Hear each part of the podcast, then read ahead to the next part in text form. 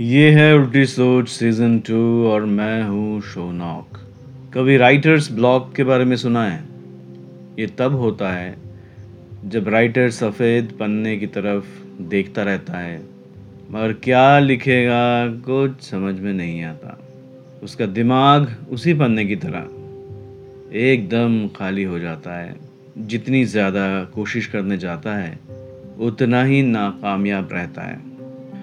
मतलब आपने वो गाना तो सुना होगा, कोरा कागज़ था ये मन मेरा, लिख लिया नाम इस पे तेरा। अगर आपको राइटर्स ब्लॉक हो तो कोरे कागज़ जैसे मन में भी आप किसी का नाम नहीं लिख पाओगे। तो राइटर्स क्या करते हैं जब ऐसा ब्लॉक होता है तो? बहुत कुछ करते हैं।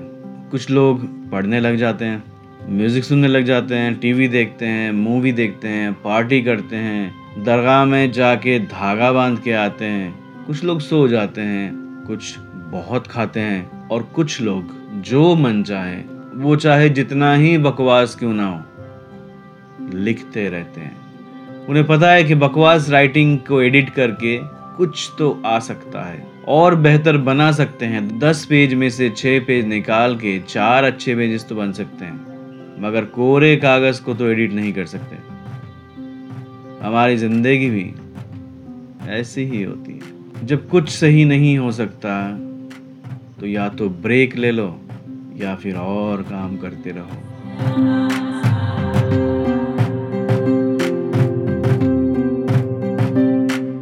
कल मेरे एक टीचर से मुलाकात हुई और ढेर सारी बातें हुई।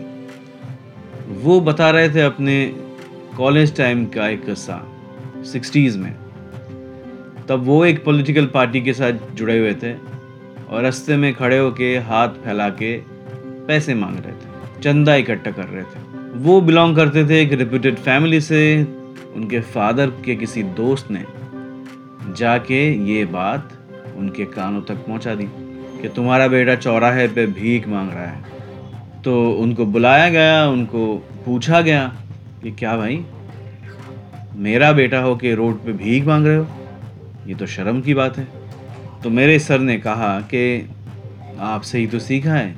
आप ही ने तो सिखाया था कि खुद के लिए जो माँगता है वो भिखारी होता है और जो दूसरे के लिए माँगता है वो भिक्षु होता है। मैं दूसरे के लिए मांग रहा हूँ तो ये शर्म की बात नहीं है, ये गर्व की बात है। ये उदाहरण मुझे हैरान कर गया। ऐसा तो कभी नहीं सोचा था। अपने लिए मांगना, दूसरे के लिए मांगना फिर मैं सोचने लगा कि आखिरी बार मैंने दूसरे के लिए कब मांगा था? वॉट अबाउट यू आपने किसी दूसरे के लिए आखिरी बार कब मांगा था? बॉस के सामने, दोस्तों के सामने माँ बाप के सामने, ऊपर वाले के सामने, हम बस अपने लिए ही मांगते रहते हैं।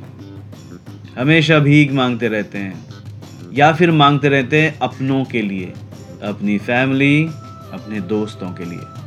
कभी ऐसा होता है क्या कि जिसे हम जानते तक नहीं, उसके बारे में कुछ मांगा? उसकी तरक्की के लिए, उसकी मदद के लिए, ऐसे किसी के लिए जिसका भला होने से हमें कोई फ़ायदा होगा ही नहीं। हाँ ऐसे लोग हैं जो अनजान लोगों के लिए दुआ करते हैं, मगर ऐसा मुझे लगता है कि ऐसे लोग बहुत कम हैं। बहुत बहुत कम। चलिए कल ऐसा करते हैं, किसी अनजान इंसान के भले के लिए प्रे करते हैं।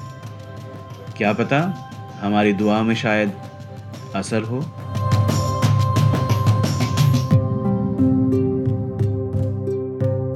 जो चीज़ मुझे शुरू में बोल देनी चाहिए थी, वो ये है कि आज जब मैं बात करने बैठा था तो मेरे दिमाग में कुछ नहीं आ रहा था।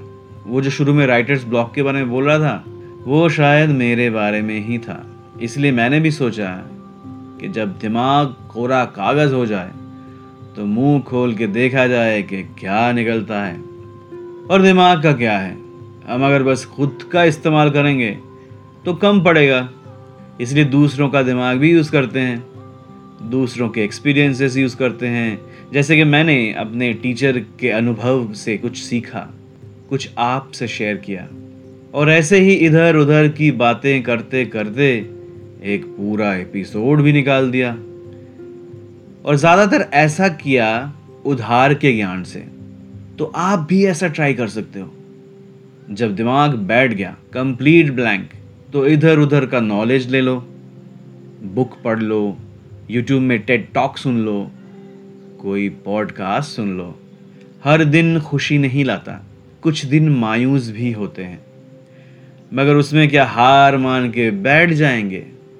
नहीं, उसको लेके शायरी करेंगे कि हमारे घर की दीवारों पे नासिर, हमारे घर की दीवारों पे नासिर, उदासी बाल खोले सो रही है।